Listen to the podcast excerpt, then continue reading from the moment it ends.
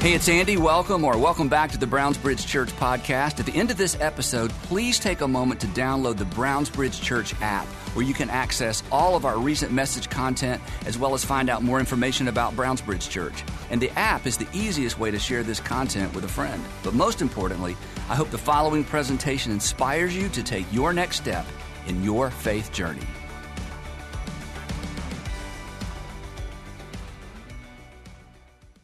So I want to welcome those of you who are joining us online, all of our Atlanta area churches, those of you who are in churches all around the, the, the, country and in some places, different parts of the world.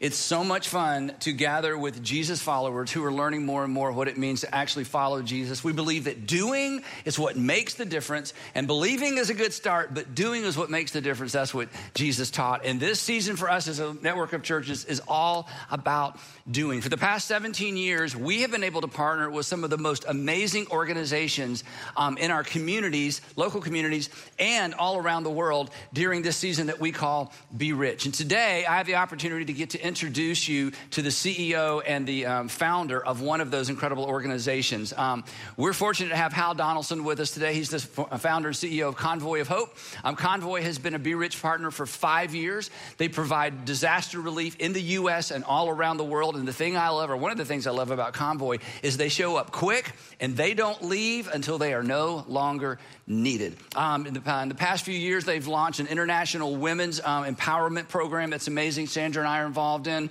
Um, they have feeding centers and they feed feeding programs for children in different countries of the world. They do agricultural initiatives. They they do it all, and they have been a partner with us in a very strategic way because when there's a disaster, especially in the United States or even internationally, but um, and people in our churches are like, we want to do something. You know, how do we give? In the old days, we would collect funds and then send the funds to organizations. But now we channel those monies directly to Convoy of Hope because we trust them. They're an extraordinary partner. They're led by an extraordinary individual, and you are about to hear his story. Please welcome Hal Donaldson. To be with you. Thank you. Thank so uh, a lot of people, a lot of us are not familiar with Convoy of Hope. So just a little little context. Um, it's one of the largest, even though you may not have heard of it, it's one of the largest and most highly rated nonprofits in our nation. Um, Forbes always has it in the top 50 best charities in the United States with a 95% efficiency rating, which means um, they're looking at how much of the money that comes through an organization actually goes into serving people. 95% is amazing. Charity Navigator gives you a 99% rating, a four star rating. But but um, because I know the story, it, it's big and it's amazing, but it started off with a tragedy. And yeah. your story is what makes, in some ways, the story, your personal story makes the story of, of, of Convoy so compelling. And I just wanted our church to hear a little bit about your personal story before we talk about Convoy. Well, first, thank you for the invitation, and thank you, North Point, for just your generosity and, and kindness to Convoy of Hope through the years. We're just really indebted to you. Um, it really starts when I was 12 years of age. My parents were scheduled to attend a business meeting, and uh, my two younger brothers and younger sister and I were supposed to stay home with a babysitter. But the babysitter was late, and so my dad said, You'll have to hop in the car with us and go to the business meeting. My father was halfway down the road when he glanced at his rearview mirror and he spotted the babysitter pulling into our driveway. And so my dad made a U turn, dropped the four of us kids off, and we would spend the night with the babysitter after all. So, about an hour and a half later, there was a knock at our door, and I ran to the door, and there standing in front of me were two uniformed police officers. And they had come to deliver the news that my parents had been hit by a drunken driver. Uh, my father had been killed instantly, and my mother was seriously injured, fighting for her life in the hospital. But, uh, Andy, I'll never forget that night because a number of friends and neighbors began to gather in our front yard. And the police officer pulled me up on the porch put his arm on my shoulder, and he addressed the crowd. He said, Are there any family members or friends here who are willing to take the children home with them? If not, we'll take them downtown to the station.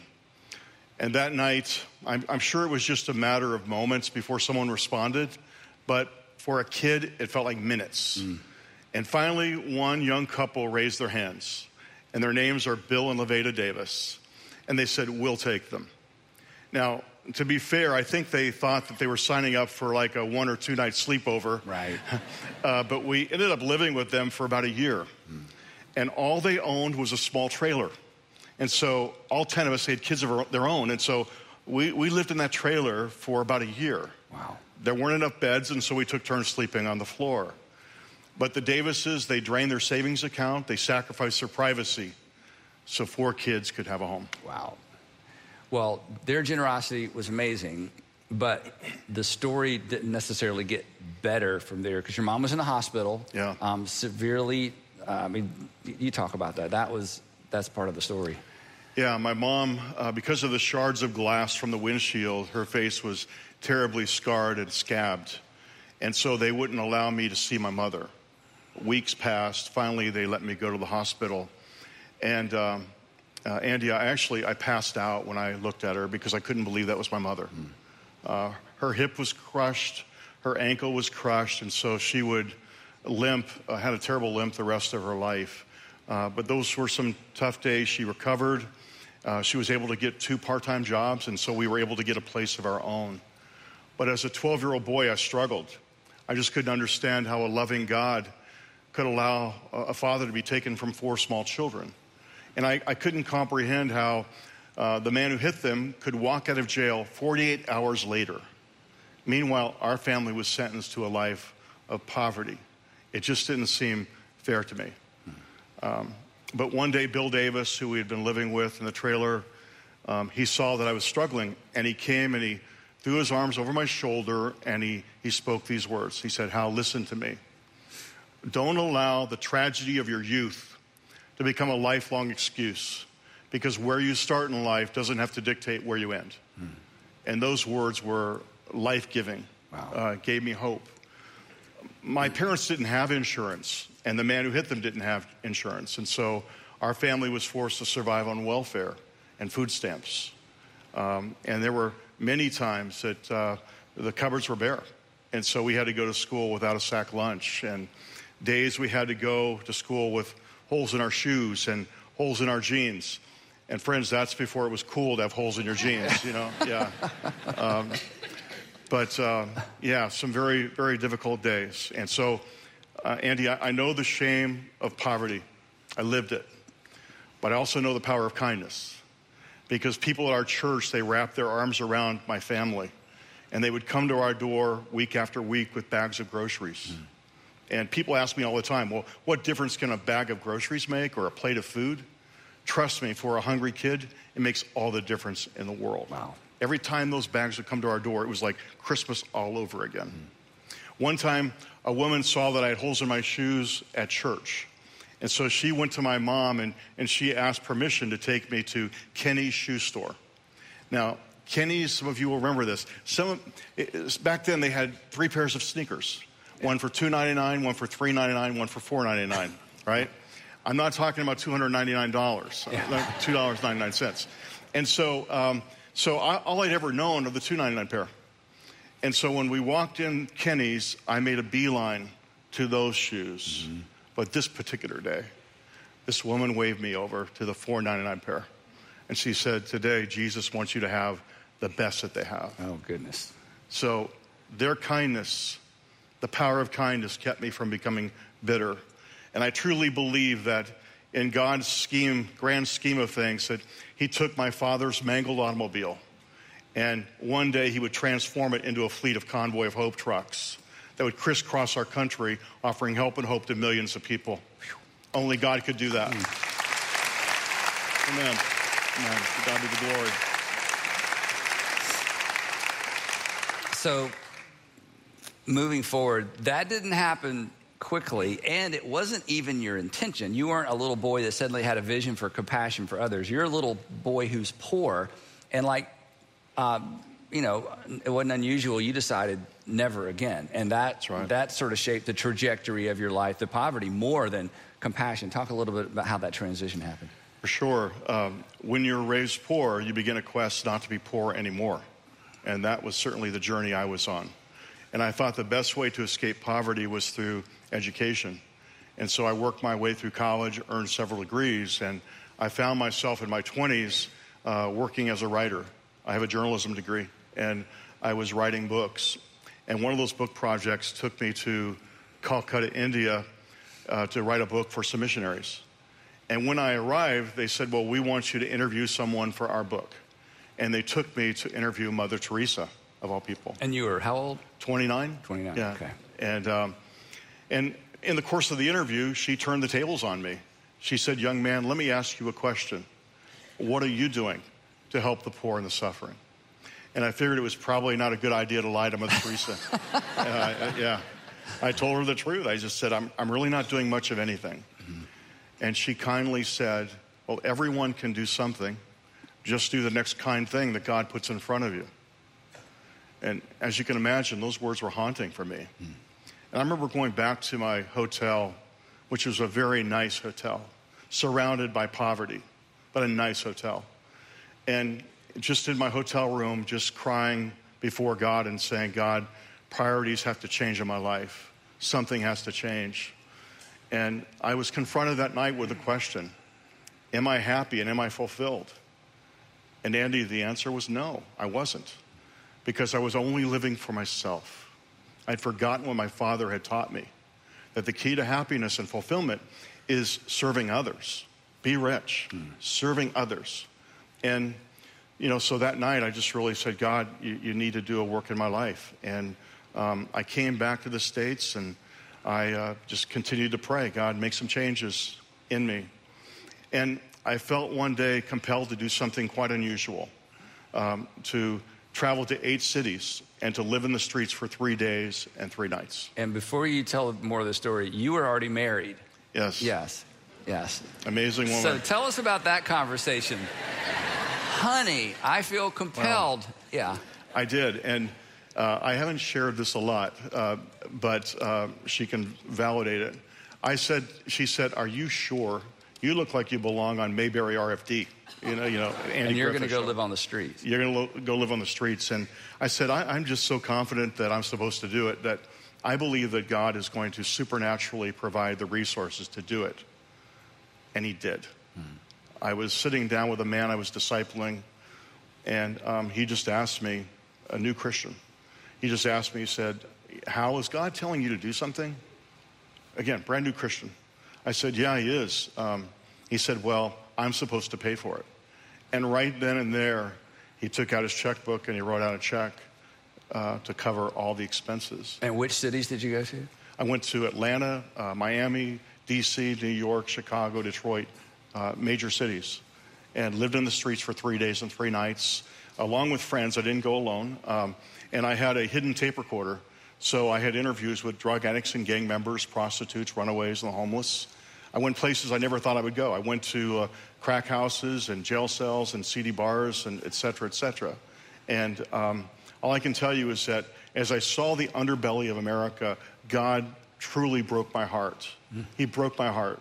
And, and I like to say that I believe God had to do a work in my heart before he could do a work through my hands. And I came back from one of those trips and I just, I had to do something. And so we took $300 and we, looked, we bought groceries and we loaded up a pickup truck and we went into the migrant farm workers uh, part of Northern California. And We began passing out groceries to the migrant farm workers, telling them Jesus loved them, we love them, and there was a church right down the street that loved them too. And that really was the start of Convoy of Hope 29 years ago. And since that time, we've now been able to serve and share the love of Jesus with over 200 million people around the world. Goodness. I give you glory. Thank you. Thank you. Thank you. That was 29 years ago.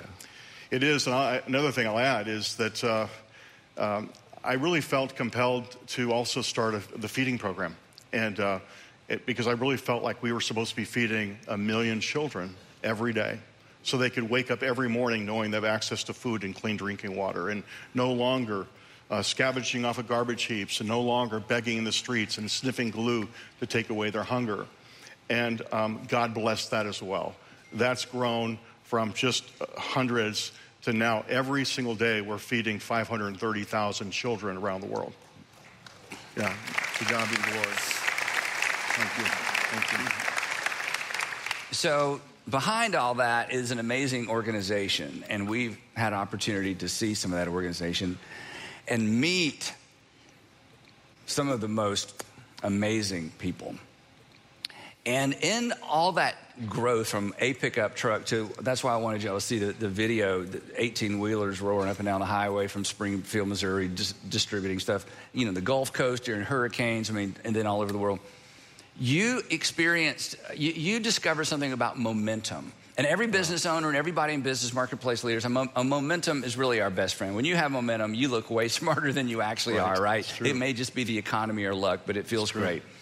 But in your case, you discovered something in terms of momentum that, that sort of dovetailed or, or synced up with the way that God works. And I think it's so interesting because I do think there's transfer to our personal life. Just talk about, a little bit about what you discovered.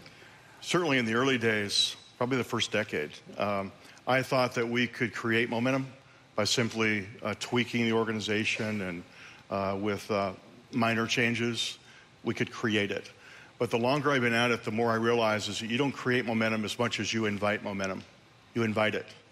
And at Convoy, about 12 years ago, we invited momentum into the organization. We repositioned it, if you will, underneath God's spigot of blessing. And when we repositioned it, um, everything seemed to change. And sometimes I think we have to reposition our businesses, our ministries, even our personal lives to really get into the flow of God's blessing. We did that 12 years ago, and we've been growing at 20% a year for 12 consecutive years. That's amazing. And specifically, what did that entail? Because I think that's fascinating. I, I think really the, the main point is that we aligned our expectations with God's plan. We, we really began to seek what is it you want to do, God, rather than what we want to do. And we, we changed the question. The question was for years, oh, how do we grow Convoy of Hope? the question changed to now, God, how, how much can we give away? Who can we bless? Be rich. Hmm. Who can we bless? And so instead of building a, a, another charity, it's how do we empower the church and become a channel of blessing to the church? And we recommitted ourselves to linking up with the local church. Everything Convoy of Hope does in the United States and around the world is in partnership with local churches. Hmm. The, the thing that has been so motivating to me as a leader and as, as a pastor is as organizations mature um, there's a shift that happens. I mean, when you had a pickup truck full of groceries, there wasn't much to protect, right? right. There wasn't a lot of risk. You weren't trying to protect anything. There was nothing to protect. Now that you're an international organization, a, a huge organization, the temptation is always, oh, we have to protect our asset. We have to protect, yeah. protect. And then people begin to close their hands around this. And that decision those years ago, you know, as I've heard you tell this story, was really kind of your way of saying, no, we're not, we're not here to protect anything. Right that's right. And consequently, it really, you know, the, the wider our hands are open, the more God can put in our hands. And I just, even as a, a leader, um, that's so motivating to me. Now, that kind of dovetails into one, what I think is one of the most fascinating things. Um, and I'm going to get this a little bit out of order, but following, uh, being involved as I have and, tracking along with you, one of the things that always amazes me, and I asked you this the last time I had an opportunity to, to interview you, was you are your organization convoy responds quickly to emergencies and uh, natural disasters. You can predict a hurricane natural disaster but there's a lot of natural disasters. You, you, you just wake up and look at the news and oh my goodness. You are you're always so quick. So my question was always how do you budget for a natural disaster, how do you budget for an emergency? And so my thought was, well, they must just hoard millions of dollars mm waiting for the next earthquake, you know, like right. what's happened in Morocco. We'll talk about that in a minute. But that's not the way you do it. And the context for the question I asked you originally was you guys, your team was in Ukraine so quickly and spent, I'll let you talk about the numbers of dollars with resources moving into Ukraine. In fact, NBC did a, a presentation, or actually, actually NBC embedded one of their reporters with one of your trucks crossing right. the border from Poland into Ukraine and watching that. It was amazing. But yeah. I was thinking, you responded so quickly. How do you budget for something unpredictable like that? That's a long question, but. Yeah. Uh, so, you know, we, we really believe in the importance of humility and reliance on God. I mean, that's kind of one of our core values. We're going to rely on God. And so we don't budget for disasters. We don't. Um, when we deploy our relief teams, uh, they're told to go and meet as many needs as they possibly can. Hmm. Um, we want to be driven by need, not money. Okay, and so um, in the case of Ukraine, we sent the word out that we were on the ground, um, and um, people responded. Uh, more than $30 million was given. Think about that. $30 million was Quick. given very quickly. Yeah. Yes. And Convoy of Hope has been able to take that $30 million and translate it into $60 million worth of aid Hmm. that has reached uh, Ukraine. We're working with 350 churches In country. in country. Wow. Yes. And so they're like uh, compassion hubs, and uh, there are distribution points, if you will.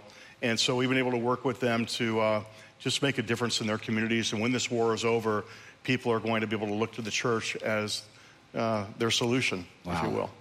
Yeah, watching the, the video and just the interview with the truck driver and then unloading those crate after crate after crate of water and goods, uh, it Yeah. was it was amazing.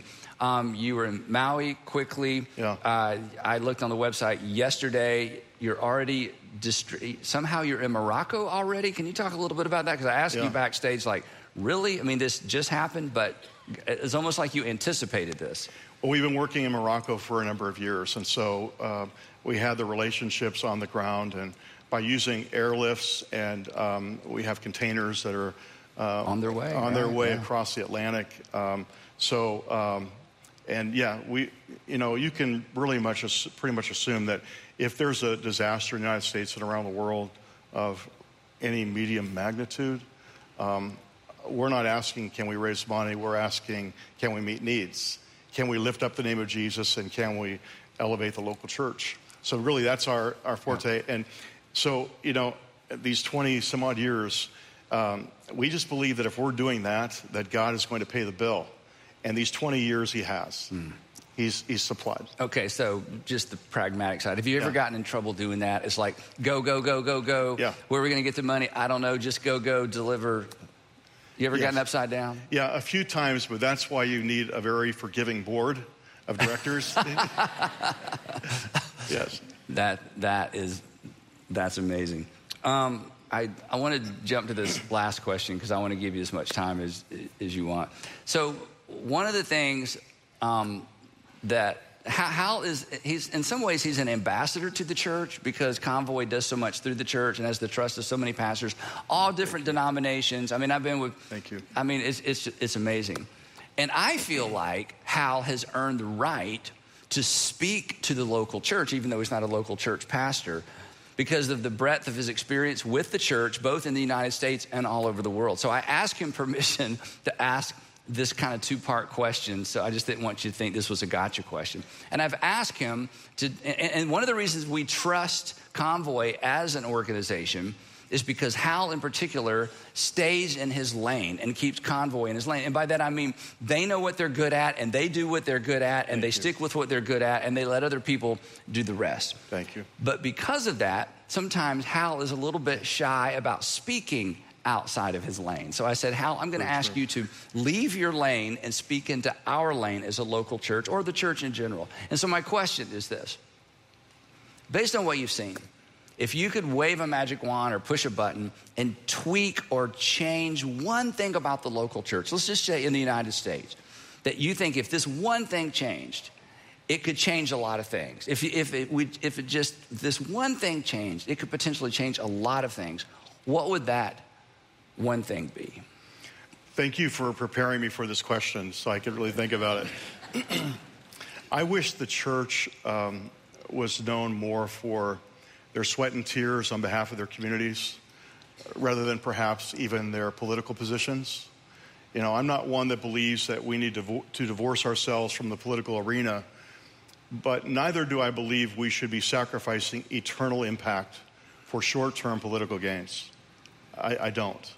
I believe that God wants to work through the church to influence um, our communities, but also to influence the bastions of power in our nation. Do you think that's possible? I do. But that influence has to be earned. It has to be earned. Um, and it's earned through the sweat and tears on behalf of our communities. Um, so I think it was last Sunday or Sunday before I made this point, and this isn't in the notes, um, that sometimes I hear people say, "Oh, it's not, en- you know, it's not enough to love. Love doesn't work. It's not enough to be compassionate. It's not enough." And, and you know, turn the other cheek. I feel like sometimes they're quoting Jesus and saying that's not going to work. I'm like, wait, we're Christians. What do you mean it doesn't work? It doesn't matter if it works. This is what we're commanded to do. Yeah. So I'm sure you hear that. It's not enough just to be compassionate. It's not enough to love. I mean, does love does love work? I've traveled all over the world, and I have to tell you, I've never seen love fail. Not once. I've never seen it happen. And I think when you look at the life of Jesus, a lot of people today, I think they are they are pointing to Jesus and they say, well, he turned over the tables of the money changers. And um, he, he de- demonstrated some other compassionate uh, activities, but he demonstrated, you know, just uh, uh, at times a holy anger. Mm-hmm. But if you look at the New Testament, every time that he demonstrated holy anger, it's followed by an act of compassion. Every time. Mm. And today, what I see is some believers, it's rage upon rage upon rage. That's not how Jesus responded. Jesus, it was compassion, followed by holy anger, justified, followed by compassion and holy anger. There, there was a rhythm to it. Mm. And so today, I hope that the church is known more for its compassion than its rage. Wow. Well, you've certainly given the church an opportunity to channel their compassion in a significant and extraordinary way. Any la- last thoughts? Just well, I'm, i know we're very excited about coming to Atlanta, and uh, um, oh yeah, we didn't talk about that. We did not talk about oh, that. Oh yeah, let's and, yeah because um, uh, one of the, the challenges is uh, their d- distribution center, their hub is in Springfield. So Georgia, this is kind of cool. Georgia companies in Georgia have been very generous in the past with gift cards and with actual product. Mm-hmm. So what happens is they send their trucks down, load them up, have to go back to Springfield. So you're going to build a distribution center Correct. here in Atlanta. Yeah. Um, so that when there's stuff that happens in the Gulf, at the Gulf Coast, you're able to talk a little bit about it. That's that's kind of cool. Yeah, I mean, it, the Home Depots, the Coca Colas, the Cloroxes of this community have been so generous mm-hmm. to us, and uh, and so for a long time we thought, well, we are really benefiting from their generosity. Um, what if we had a distribution here? So that we're helping the people here, uh, but also helping the people in the Southeast. It will enable us to respond to disasters so much more quickly. Whenever there's a hurricane, we actually stage right here in Atlanta our trucks. That dozen trucks will be staged right here in Atlanta, and then when we know when the hurricane where it hits, we rush in, mm. but from Atlanta. So it just seems to make a lot more yep. sense for us to be here. And I was able to connect um, Hal with a couple of gentlemen from our church yeah, to help find some space and some warehouse space. So we're super, super excited about that. And, you know, if there's anybody here or listening that like to make a, a significant contribution to help right. get that thing built, that would be, you can just bypass us and just go straight to Hal and let, because um, it's going to be a big investment. But ultimately, it pays you back because you're not having to transport things unnecessarily. So yeah. that's so we're opening up a, a distribution center on the West Coast in two weeks, and we hope to make this happen within the next 12. Wow. Wow. Yeah. Anything else? I just want to say thank you to you. Thank you for your friendship and your trust and how you've leveraged your platform to help us help more people. And I say that from the bottom of my heart. Thanks for your friendship and your trust. We don't take that for granted. And I want to say thank you to North Point and your network of churches. Thank you so much for your generosity. Um, when you invest in the Be Rich campaign, you're helping people like us and the millions of people that we're reaching out to every year. And so, um, just a big thank you. Thank you so much. We're so grateful. Thank you, Hal.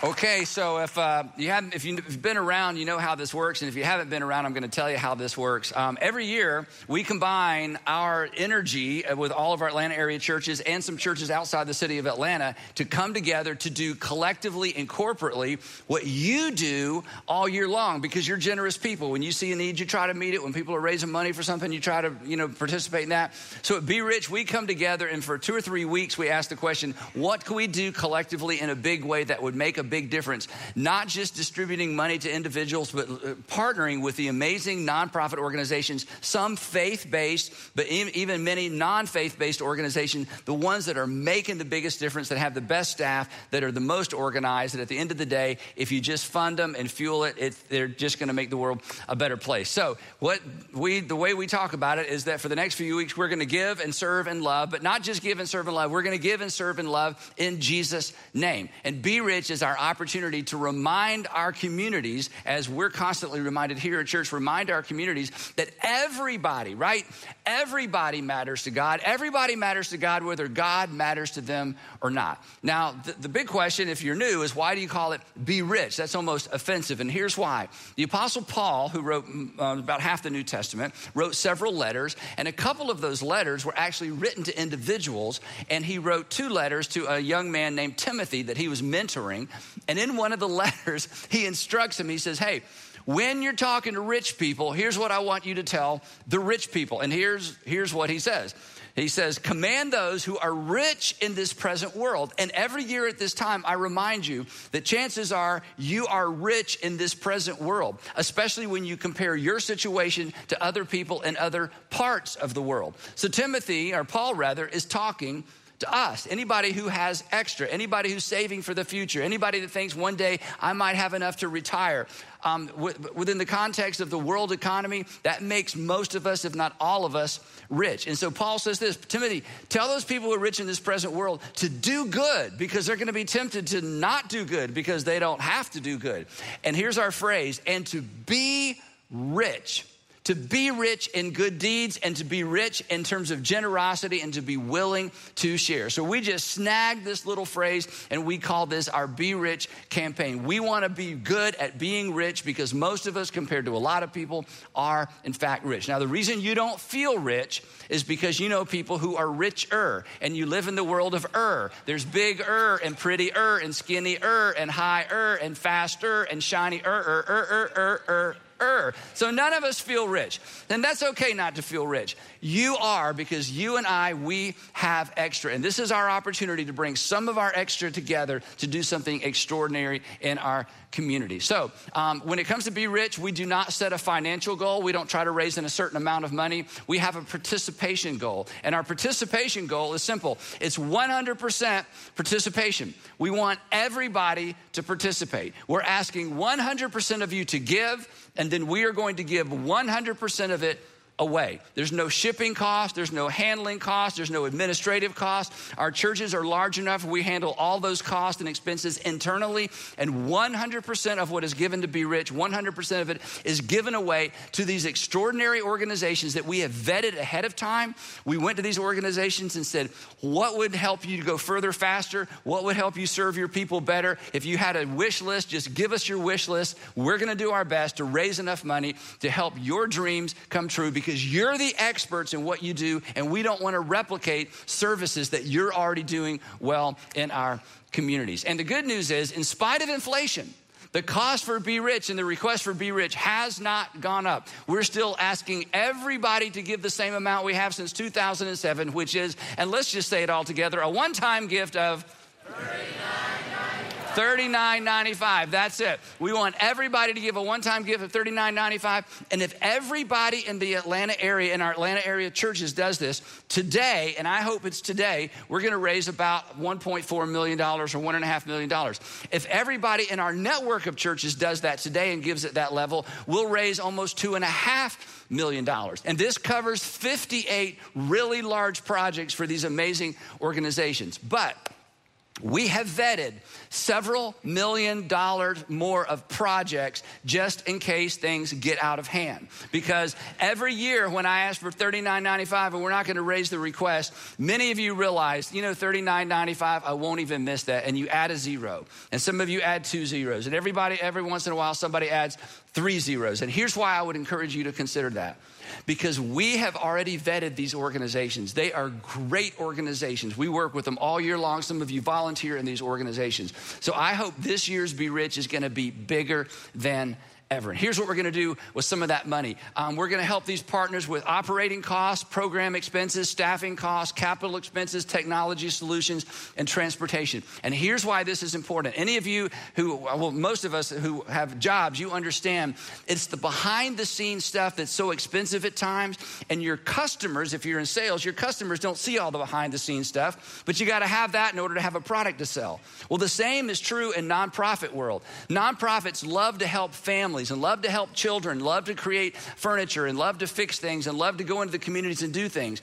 But there's an office behind that. There's an organization behind that. There's administrative costs behind that. And because we're aware of that, we love to go in and help fund the things that the individuals who give to those organizations don't necessarily want to give to. So operating costs, program expenses. Program expenses are so important because these amazing nonprofits are creative and they're constantly coming up with new things to do. But if they're not in the budget, they're not funded. And we're able to come along and say, you know what? You want to do something new? Do it. We've already raised the money for you. Staffing costs. Uh, you know, organizations are like, if only we had another, if only, hey, you start interviewing, we're going to raise the money. Technology solutions are so expensive, most nonprofits can't afford full time IT people, but we come in along the, behind them and say, we're going to help you fund those IT solutions. So, this is strategic giving. These are game changers, honestly, game changers for these organizations. And ultimately, they're life changers for the people that they serve. So, this is very, very strategic giving. That's why we're so excited about it. Jesus was clear about this, and we talk about it at our churches all the time, right? Devotion to God.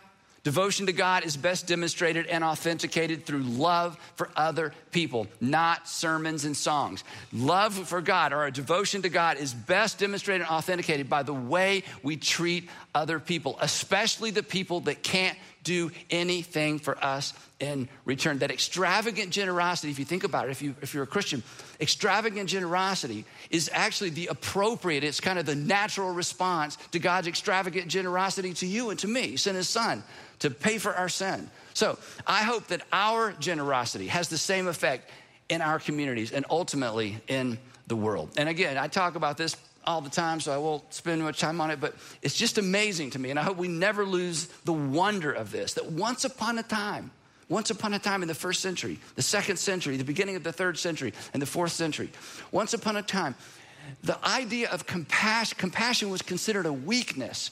Um, it wasn't a virtue. Generosity wasn't a virtue. Why in the world would you do something for someone who couldn't do something for you? Why would you do that? It wasn't considered a virtue. And then Jesus came along and introduced a whole different way of thinking about people that everybody had dignity, that everybody deserved to be loved, that everybody was loved. And the church came along and took that teaching and organized around it and began doing for others what the government and what the empire had never considered doing for others. And it took hold and it changed an empire and it changed the world and it continues to change the world. I love what Hal said. Love, does love work? Love always works. So I hope our generosity is going to have the same effect in our local communities in this generation. So once again, let's show our communities that our faith, our faith isn't limited to sermons and songs, that God demonstrated his love in such a way that people could see it, and we're about to do the same thing. Now, we've made it easier than ever. Those of you who are watching online, pay attention, don't go anywhere. We want you right now to go to berich.org, not this afternoon, not tomorrow, right now go to berich.org and go ahead and give. And if you can do more than $39.95 you do that. $39.95 if you're at home. If you're in the building or at any of one of our um, church locations when you leave you're going to see some green balloons and some red balloons. The green balloons if you have cash or check cash it's about this big it's green okay um, checks, ask your if grandparents, they know about those. Anyway, if you have cash or check, you go to the green balloon, just making, just kidding, I have to check checkbook somewhere. Anyway, um, credit or debit, the red balloon's probably more popular. We're going to swipe your card. Just go up there and tell us how much you want to swipe it for. We want you to do it today. Or if you sit tight in just a minute, we're going to blow up this um, QR code. It's going to be large enough for you to use your phone from where you are seated and give before you leave the building. So go ahead if you want to get your phones out. Again, God has demonstrated his amazing love toward us. This is our opportunity to do it for our communities and to do it collectively. So, on your mark, get set, let's all be rich. And we'll see you next weekend.